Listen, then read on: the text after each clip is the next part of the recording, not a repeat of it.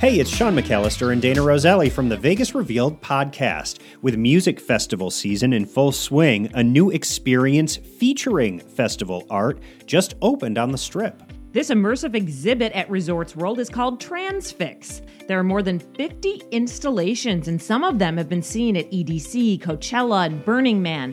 There are also 10 bars and speakeasies throughout the experience. Those are also inspired by art.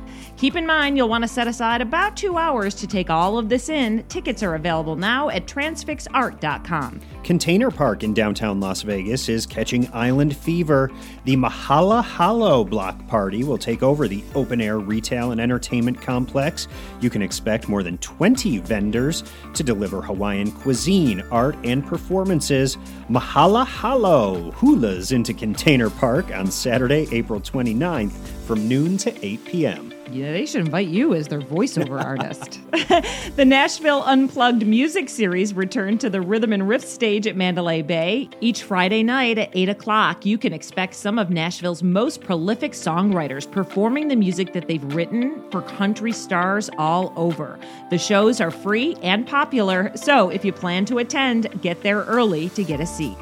Also at Mandalay Bay, former Real Housewife of Beverly Hills star Erika Jayne has announced a Vegas residency. Yeah, it's true. You may not know that the reality star has several dance club hits on the Billboard charts.